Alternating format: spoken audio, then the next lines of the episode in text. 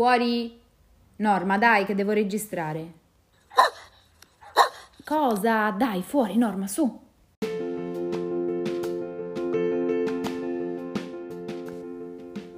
Salve e benvenuti a Fuori Norma, un podcast su disabilità, autismo, malattie croniche e fragilità sociale. Io sono Emanuela, un'insegnante, educatrice e attrice che ha anche la fortuna di essere disabile, autistica e fighissima, decisamente fuori norma. Se anche voi per qualunque motivo vi collocate al di fuori della media statistica o amate qualcuno che lo è, questo è il podcast che fa per voi. Ospiti della puntata di oggi, Sara e Alessia, due ragazze, due sorelle che hanno dato vita al progetto Ruote Libere che si occupa di turismo accessibile. Ciao ragazze! Ciao! Ciao. Benvenute! Grazie mille! Vi va di presentarvi e di raccontarci un po' come è nato questo progetto e che cosa fate? Sì. Partito. Io mi chiamo Alessia. Questo progetto è nato tutto in una vacanza in Toscana che abbiamo fatto nell'agosto 2016. E la Sara volevamo andare a vedere dei luoghi e non erano fruibili e io dovevo stare fuori. Io sono stata fuori e la Sara è andata a vedere. Per questo è nato tutto questo progetto sull'accessibilità, l'inclusione che non vogliamo che anche gli altri succede come ho fatto io. Perché tu come ti eri sentita quel giorno? Mi sono sentita limitata, un limite. Cioè, pensavo di poter entrare, invece non sono potuta entrare perché non era accessibile. Perché, diciamolo, perché chi ci ascolta non ci vede, Alessia, tu hai una disabilità. Io sì, ho una paralisi cerebrale infantile. Da quando? La paralisi cerebrale infantile io ce l'ho dalla nascita, quindi da quando sono nata ad oggi. Quindi ti muovi su una sedia a rotelle? Sì, a rotelle. Sì, perché quando sei nata la paralisi cerebrale infantile che cos'è? Una perdita di ossigeno? È una perdita di ossigeno causata dal cervello. Dal parto praticamente. Quindi io ho... Io ho sofferto nel parto, quindi ho avuto una mancanza di ossigeno, quindi mi ha causato la paralisi cerebrale infantile. Che nel caso tuo ti ha preso le gambe? Nel mio caso ha preso le gambe e mi ha lesionato tutta la parte destra. Quindi mi ha preso le gambe e mi ha lesionato tutta la parte destra. Infatti tu non scrivi. Infatti io non scrivo a penna, firmo, perché solo quello riesco a fare, firmo e uso il computer, per fortuna. Sennò, c'è il computer. Per fortuna ho il computer che è come la mia penna. Esatto. Alessia, tu sei la sorella minore? Sei la più piccola tra le due? Sì, lei è quella più grande. Sara, vuoi raccontarci un po' invece di te, chi sei, che studi hai fatto e come è nato questo progetto da parte tua? Sì, allora io sono Sara, ciao. Sono la sorella più grande di 3 anni e niente, io nella vita mi sono laureata in progettazione e gestione del turismo culturale. E adesso lavoro nell'ambito della comunicazione, in particolare seguo delle aziende per appunto la gestione della comunicazione e l'ambito social. Adesso ho fatto dei master anche sempre rispetto al discorso comunicazione d'impresa e adesso mi sto sviluppando anche come graphic designer per avere tipo una formazione a tutto tondo, aiutare le aziende in questo e dopo sono competenze che ci vanno bene anche per sviluppare meglio il nostro progetto, che, come diceva Alessia, è nato nel 2016 da questa vacanza, che è stato, ok, bello vedere le opere, però brutto sapere che tipo io ero dentro e lei era fuori con mamma che mi aspettava, e quindi non ti godi neanche la visita, perché ti senti comunque in colpa di tu poter vedere e lei fuori come una pindola, si dice da noi, tipo una baù, come si dice in italiano? Penso che abbiamo reso l'idea, una tipo... Non mi viene una... È disagevole, nel senso. E...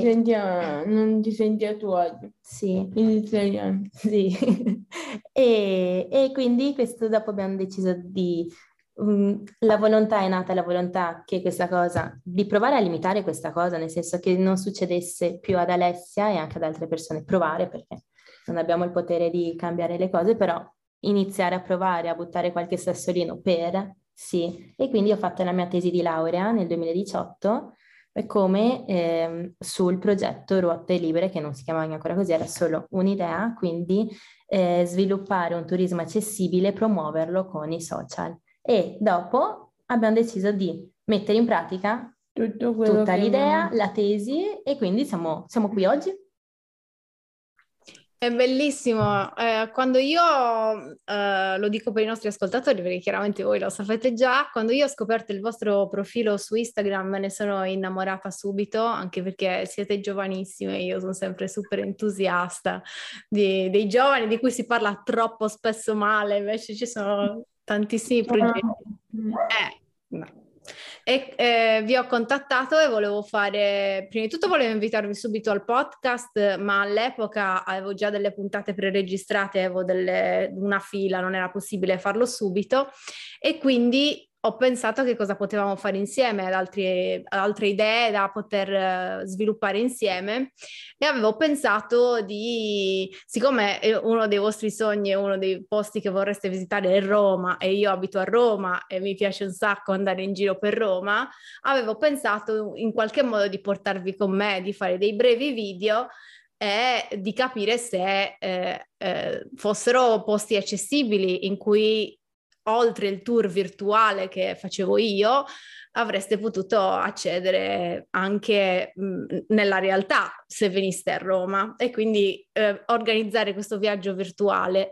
Ed è stata una terribile esperienza per me, perché ho iniziato a notare che anche dove sembra che sia accessibile, in realtà non lo è. Prima di tutto, non so, magari vediamo spesso delle rampe o degli ascensori, ma non ci rendiamo conto di quanto sono larghi questi ascensori, che tipo di sedia può entrare, ci sta, oppure è un pro forma quell'ascensore, o lo può prendere solo qualcuno che è, non so, un deambulatore o le stampelle, o le rampe. L'inclinazione della rampa è importante, io ho scoperto grazie a voi che non è una rampa non vale l'altra, che l'inclinazione della rampa fa tutta la differenza. E non solo, anche arrivare nei posti, come per esempio bellissimo il museo della Rapacis, in cui sono stata proprio in quel periodo lì, ho pensato questo sarebbe un posto bellissimo, ma come ci arrivi?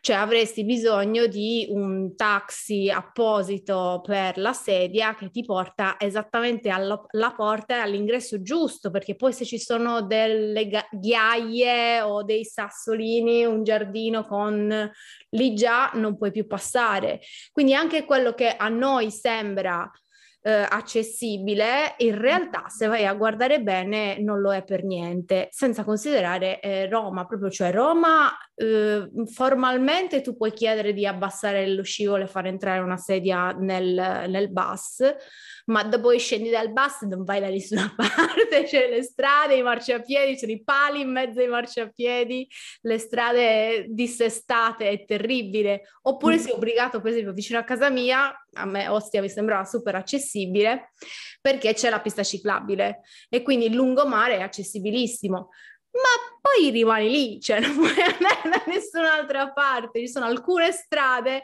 e quindi anche solo per attraversare in alcuni punti tu devi fare tutta la strada fino in fondo, trovare lo scivolo, attraversare. Se mi dovessi mettere a disegnare il tragitto che uno deve fare per fare 200 metri, in realtà fa 4 chilometri per arrivare dove deve andare.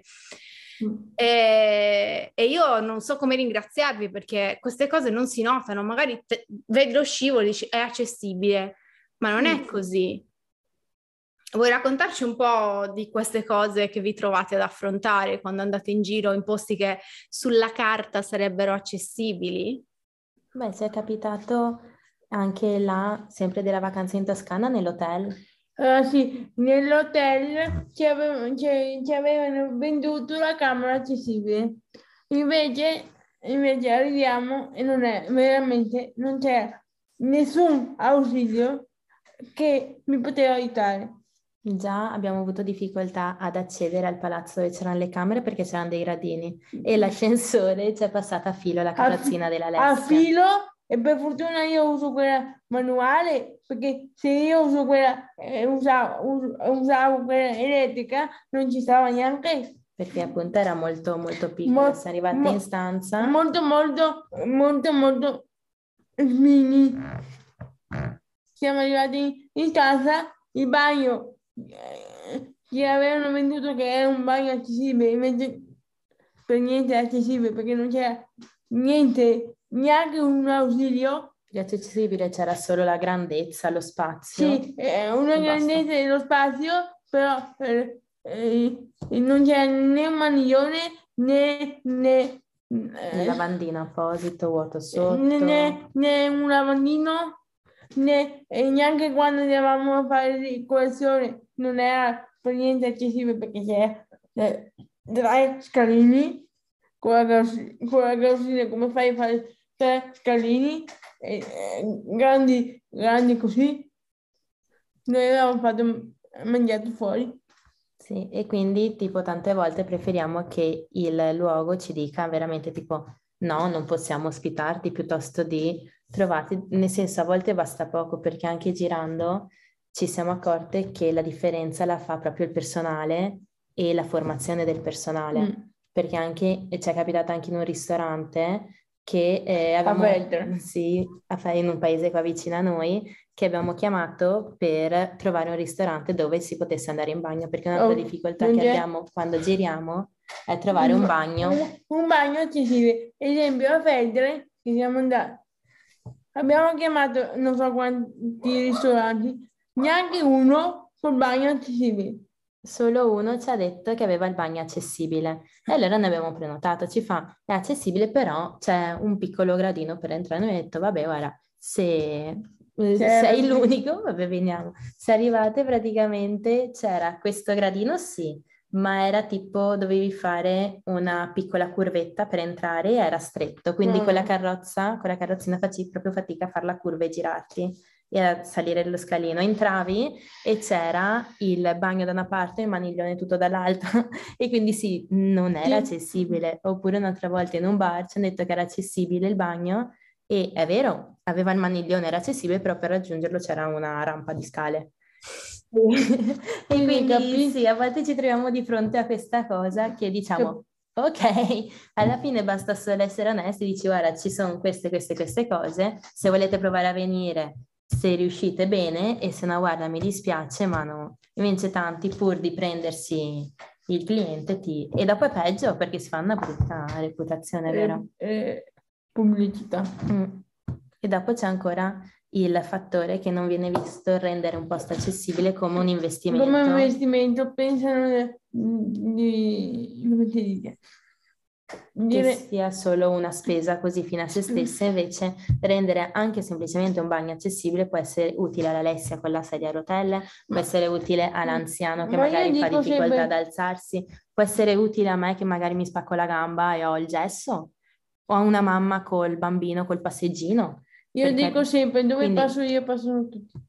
Sì, infatti c'è un concetto che io amo molto, che è il concetto di universal design, che tiene in conto proprio questo, cioè se tu qualcosa la costruisci tenendo in conto delle esigenze della persona che tecnicamente avrebbe più difficoltà, quindi la fai larga quanto una sedia elettrica, che è la più larga, magari anche un po' più di più, che non fa male. Lì allora ci passano tutti. Se metti le prese più basse, l'interruttore della luce più bassa, io che sono alta ci arrivo, cioè non è che io non smetto di arrivarci, cioè fare qualcosa che sia accessibile per tutti non può essere che un vantaggio, anche no, quando si dice mettere i segni del braille o differenziare le bottigliette dello shampoo rispetto a quelle del balsamo, a me che ci vedo, che differenza mi fa? Ma intanto tu rendi un prodotto accessibile a tutti, cioè non danneggi chi, la maggioranza delle persone che ne usufruiva fino a ieri, anzi è anche questa cosa che sia una cosa fatta per una categoria minoritaria di persone, non è vera, perché la disabilità riguarda tutti, prima o poi nella vita può succedere a tutti, se non altro invecchiando, o anche io che ho già una disabilità, il fatto che io abbia una disabilità non mi mette al riparo da altre disabilità o da incidenti o anche disabilità temporanee, per cui cosa faccio? Se viaggio con la famiglia metto in discussione il viaggio di tutta la famiglia perché io mi sono rotta una gamba e non posso entrare. A me proprio non capisco, secondo me anche le case dovrebbero essere fatte direttamente così, perché cioè, se io mi rompo una gamba in casa mia devo andare in un RSA perché non c'è, dove vado? Ho notato che tipo viene anche associato il discorso bagno, ti prendo sempre il bagno perché ho questo adesso in mente, tipo bagno accessibile vuol dire bagno brutto, invece no, sempre quel discorso del concetto dell'universal design, puoi fare un bagno accessibile che sia figo, nel senso, e che sia utile per tutti, quindi perché c'è anche la concezione che bagno accessibile, maniglioni in plastica, roba in plastica, lo specchio, quello brutto. Non è così, tipo concezione da ospedale, no? Ce ne sono di... Se andate anche in un appartamento accessibile a Riva del Garda, che era bellissimo, certo. E era totalmente accessibile. Quindi c'è anche questa concezione purtroppo forse data da anche retaggi proprio culturali che ci sono nel nostro paese, che le persone adesso pian piano non capiscono che rendere accessibile non serve solo per noi che abbiamo una disabilità, magari serve per tutti. Io la penso così, magari te la pensi uguale, magari non so, le persone che non hanno problemi mi dicono ma tu che cavolo stai dicendo? Ma non ce li hanno adesso, non si sa che cosa succede domani, per nessuno. Poi uno, certo, non è che se lo augura, ma nel realismo è realistico, nel calcolo delle probabilità che a qualcuno accada, cioè non è che... Purtroppo, non lo auguriamo, però nel senso... No, ma la realtà dei fatti, la statistica lo dice chiaramente, la maggior parte delle disabilità sono acquisite o temporanee, cioè quelle che hai dalla nascita in realtà sono una minoranza nel grande numero totale, quindi insomma... Bisognerebbe pensarci, anche perché stiamo un po' uscendo da quel concetto del nascondere la disabilità o del vergognarsi della disabilità e siamo un po' lontani da lì, quindi il fatto di non rendere, perché c'è stato un periodo in cui questo era reale anche nei confronti, non so, di etnie diverse. Io leggendo la storia del razzismo in America in questo periodo, cioè io ho i periodi in cui studio le cose, alcuni quartieri, per esempio, non mi ricordo in che città, per accedere a un quartiere altolocato bisognava passare sotto un ponte che hanno costruito apposta più basso in modo che non passassero gli autobus, perché chi prendeva l'autobus era lo strato più povero della popolazione e non volevano che avessero accesso a quel quartiere. Oppure le marche di moda che non fanno i vestiti oltre una certa misura perché non vogliono che le persone che hanno una certa taglia mettano i loro vestiti. Quindi ci sono dei meccanismi di esclusione appositi per lasciare fuori le persone poco gradite, e io direi che stiamo andando verso il progresso e l'eliminazione di questo tipo di pensiero, quindi sarebbe il caso di aggiornarsi. Ma essendo, come dici tu, una cosa molto radicata, ci vuole tempo, però dai, appunto, pian pianino, dai, qualcosa si sta smuovendo, quindi siamo contenti rispetto a questo. Sì. E a volte mi capita di chiamare l'ufficio turistico e dirgli Quali musei sono accessibili? Mi rispondono con gli orari, perché l'accessibilità loro non sanno cosa vuol dire accessibilità. E qua manca la formazione. E io mi tocca mettere giù il telefono. Accessibile quando è aperto, no? No, la domanda era un'altra. Senti, Alessia, qual è il posto invece più bello che hai visitato in cui ti sei sentita più accolta? In generale o ultimamente? Non lo so, non so neanche se è lo stesso posto, il più bello è quello in cui ti sei sentita più accolta. Sì, nessuno. Quello che ti è rimasto nel cuore? In Kiki Village. E dove si trova? A Modica. In Sicilia. Sotto Modica. In Sicilia. Oh. Wow, e che posto è? Io non ne ho mai sentito parlare. È un villaggio dove l'hanno fatto tutto da un ragazzo che adesso non c'è più. È un ragazzo che aveva disabilità. E allora loro ci hanno detto che l'hanno fatto questo villaggio accessibile per tutti, per sentirsi fare una vacanza senza barriere. Bello. Senza barriere. Il villaggio era totalmente accessibile, il personale era, ci ha trattato non bene di più. Anche il cuoco. Abbiamo fatto delle escursioni in alcuni paesi con il loro transfert che è accessibile, e ci hanno portato nei luoghi che sapevano fossero accessibili, e loro si appoggiano anche ad una spiaggia che anche quella è accessibile a tutti, perché il loro scopo appunto è dare una vacanza a tutti senza problemi. Senza barriere. Bello, bellissimo.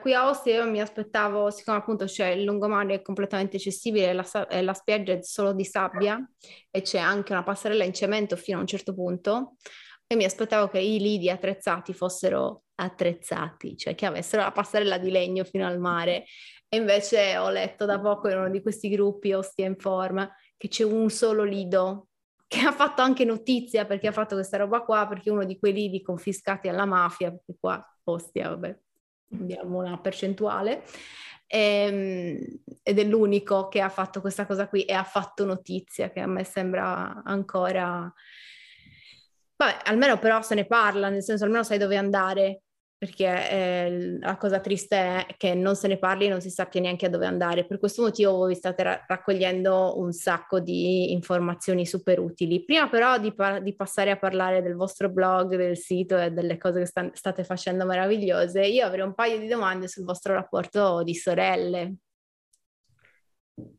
Alessia, com'è avere una sorella più grande non disabile?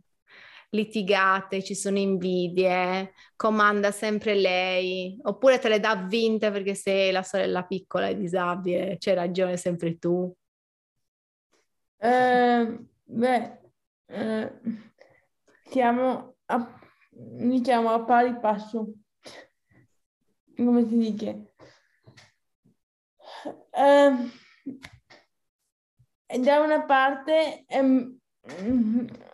meglio che lei non abbia nessuna difficoltà, perché se la più piccola magari riesce a aiutarmi meglio. Lei che è più grande mi può aiutare meglio. A volte ci sono dei conflitti, però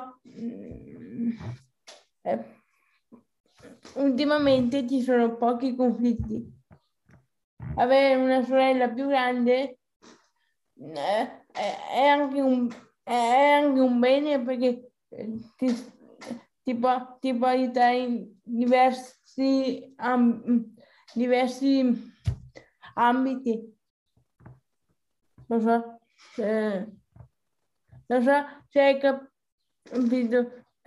No, ma certo, perché essendo più grande è passata attraverso le stesse cose prima di te, quindi ti può dare anche dei consigli, oltre che gli aiuti pratici. Poi, esempio, quello che riesco a fare, cerco di arrangiarmi, magari quello che non riesco a fare, ho bisogno di un aiuto.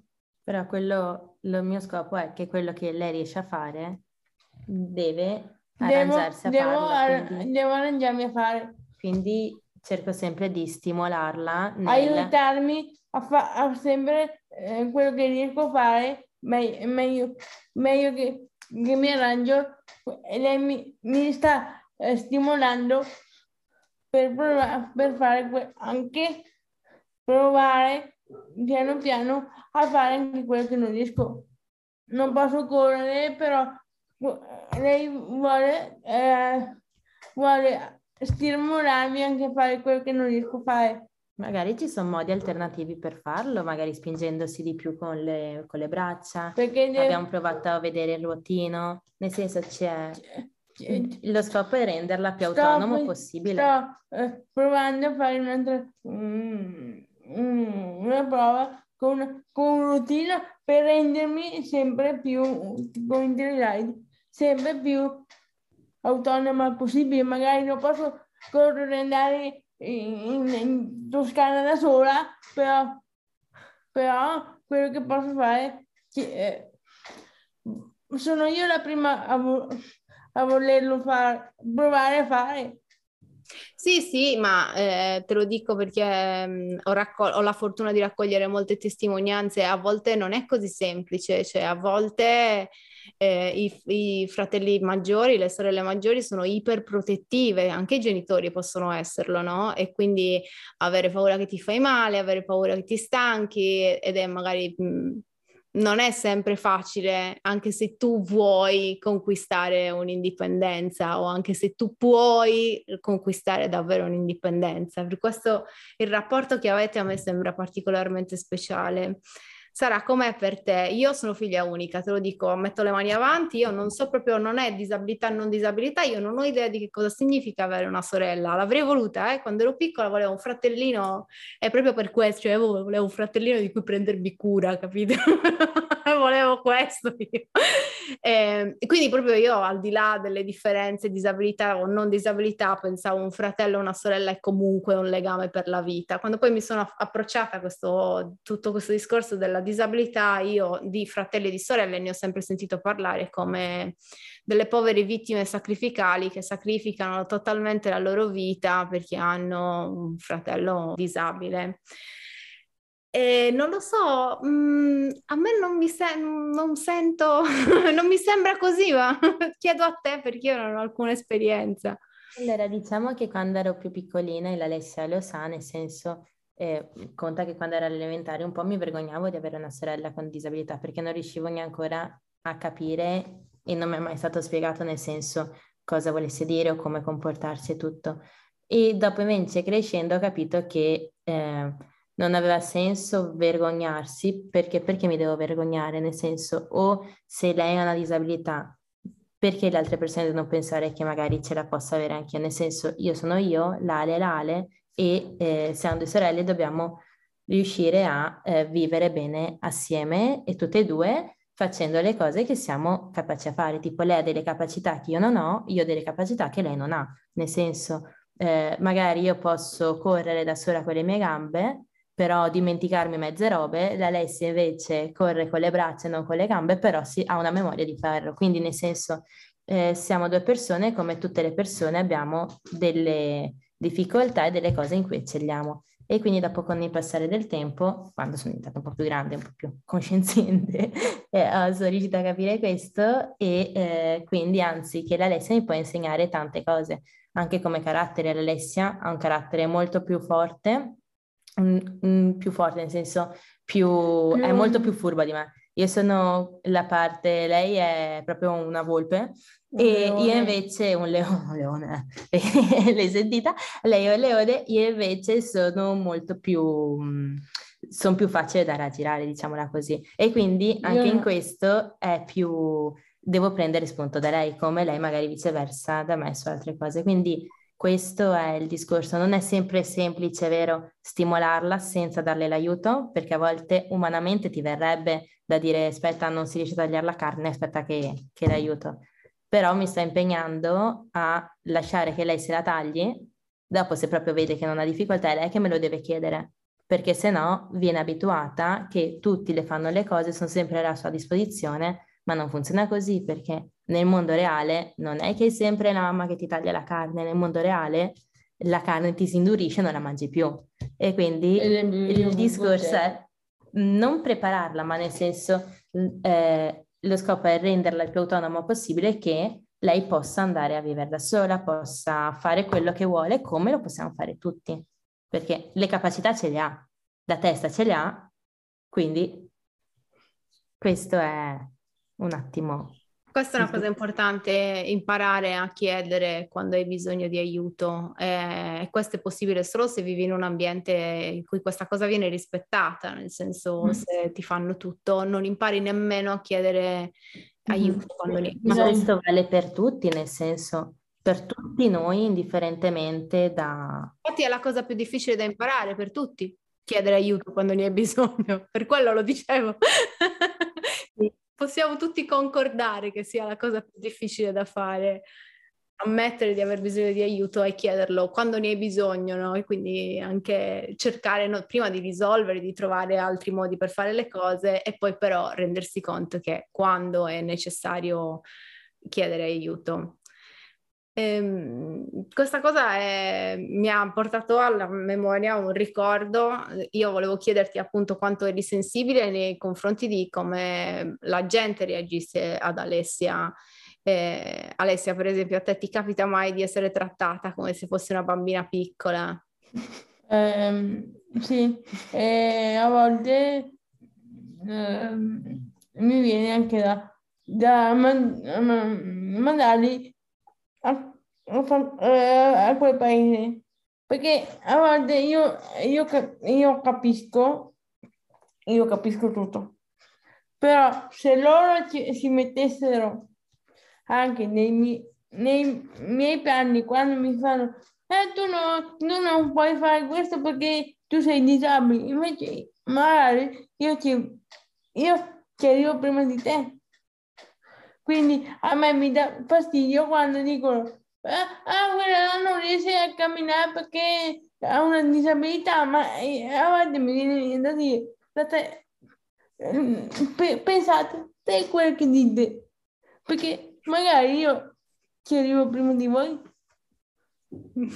Nel caso non si fosse capito che siete venete. Caso finora si è sfuggita questa cosa. A volte mi... Brava Alessia, e si difende anche da sola, no? E quando ti accarezzano i capelli in strada? Mi salta sui 5 minuti. Perché non di rado capita magari che stiamo passeggiando, vabbè, a parte gli sguardi della gente che ormai ne abbiamo... E ti guardano come dire, ma sa... sta qua che cos'ha? Sì, ti guardano, a volte ti guardano proprio lì, sì, tipo come se fosse un alieno, però a volte si avvicinano e gli fanno cara, che bella, che buona, e lei mi verrebbe da dirgli tientela un giorno, vedrai che non è proprio così cara e buona, nel senso, solo perché è seduta deve essere, non può essere cattiva, non può spacciare droga, nel senso a me a volte quando dicono mi guardano come dire un alieno, una persona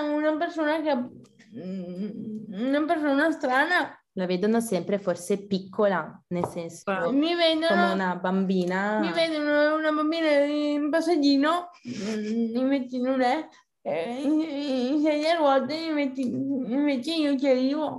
E dopo noi diciamo vabbè, è inutile da un certo punto di vista che ce l'abbiamo, perché è vero, magari loro pensano di far bene, magari mostrano, però allo stesso tempo non si rendono conto che ti fa male ti fai sentire ancora ti rende ancora quello più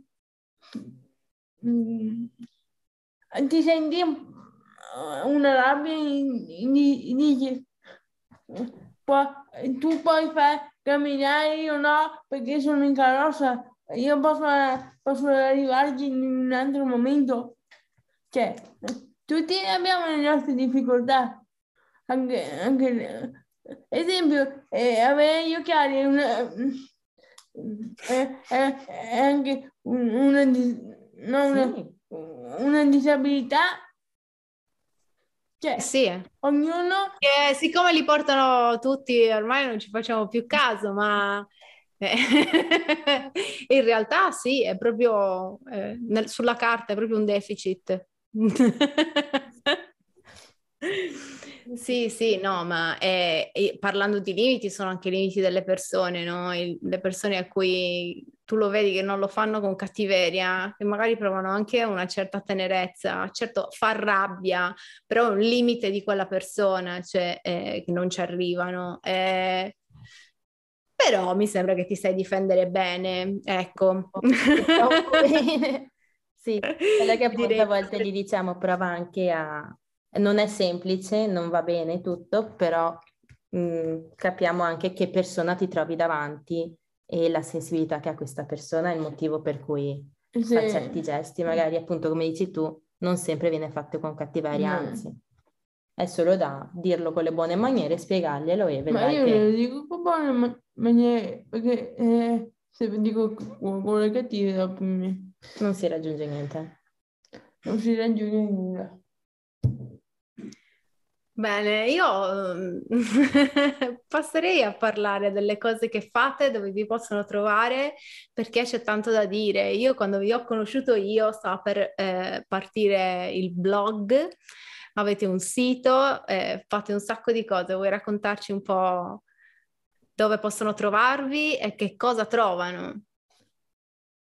Ci possono trovare anche su TikTok, che adesso abbiamo anche TikTok, abbiamo il blog, abbiamo il sito, abbiamo il portale, abbiamo Facebook e noi principalmente mettiamo tutti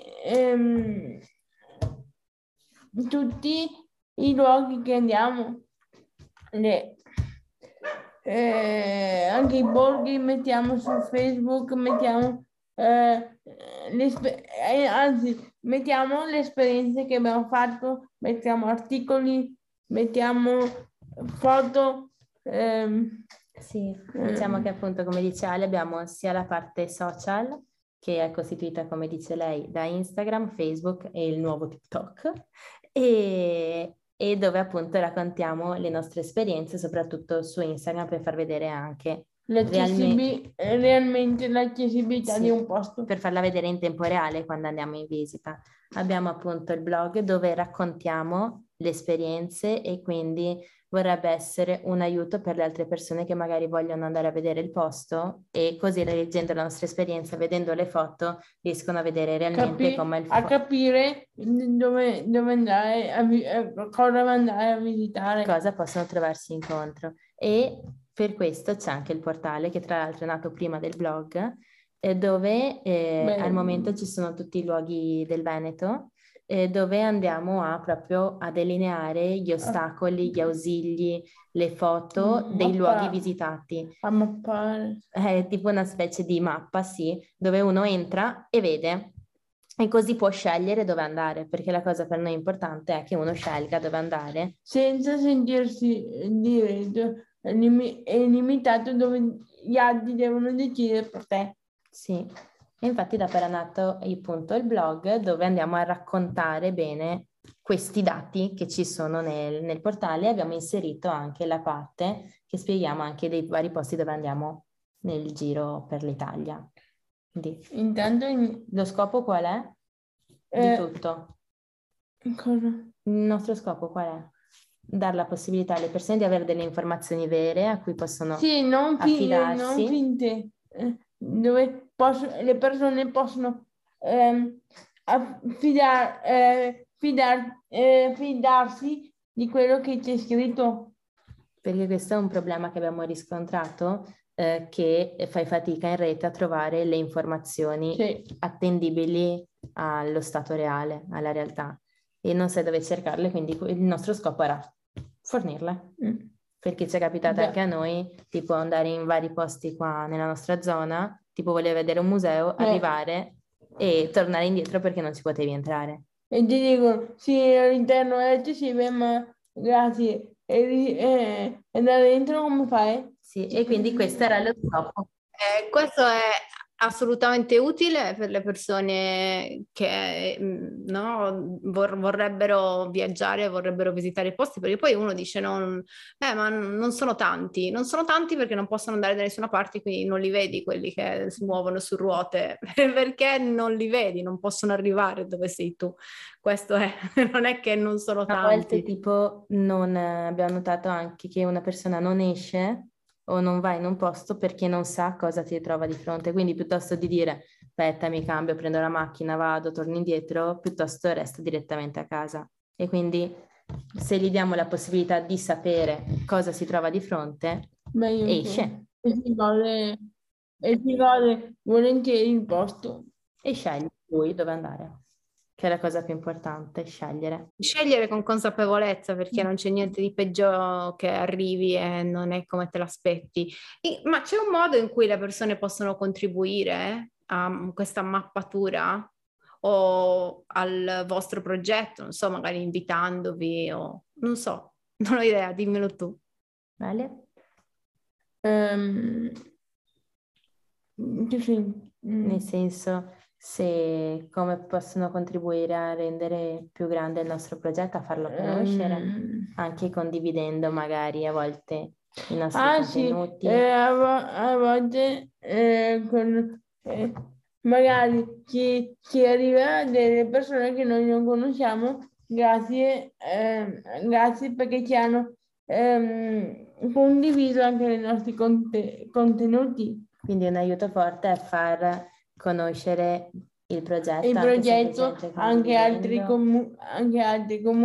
Adesso stiamo iniziando a fare delle collaborazioni con dei comuni sempre qua della nostra zona del Veneto, per andare a scovare i ristoranti, bar accessibili e renderli noti.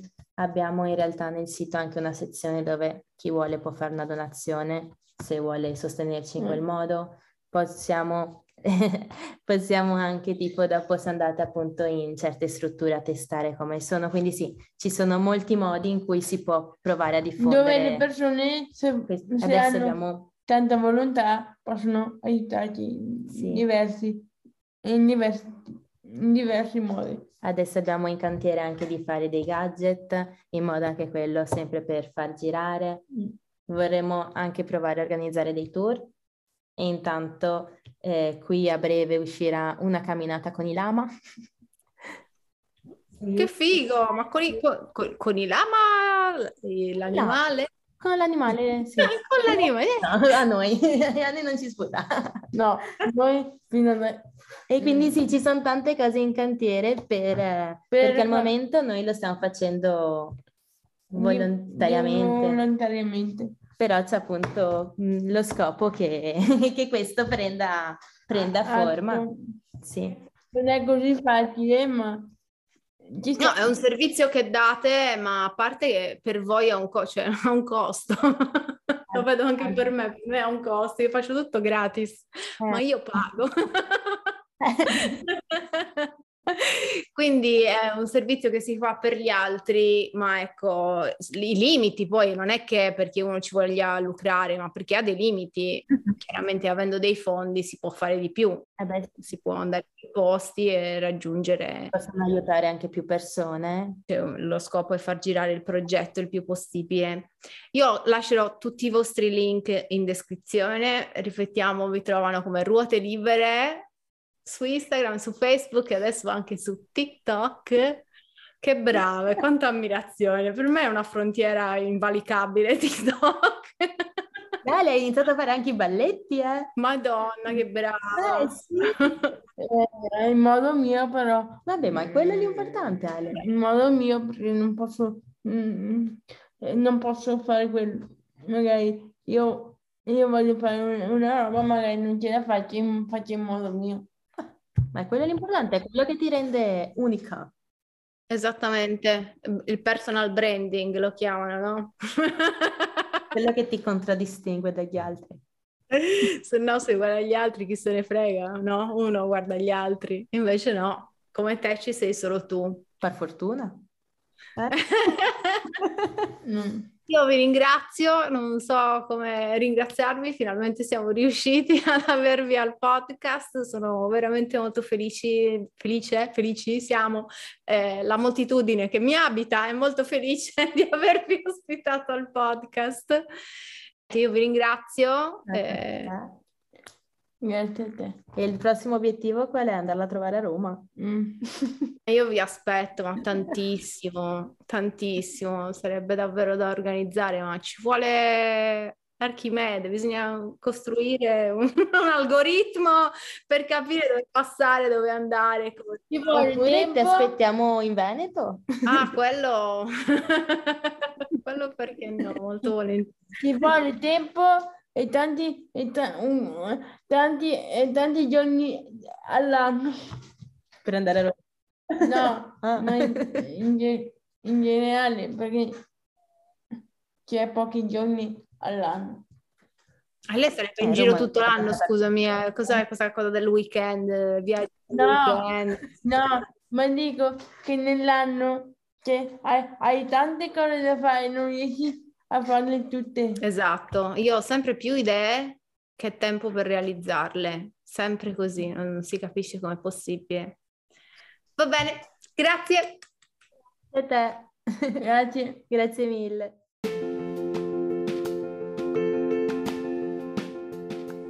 Questo è tutto per oggi, spero che la puntata vi sia piaciuta. Se vi va, fatemi sapere che cosa ne pensate, cercatemi su Instagram e Facebook come Emanuela Masia o potete seguire i link ai miei account social che sono nelle note dell'episodio. Vi ricordo che il podcast è ideato, diretto e prodotto da me e che se volete sostenere il mio lavoro potete farlo al prezzo di un caffè, seguendo il link in descrizione.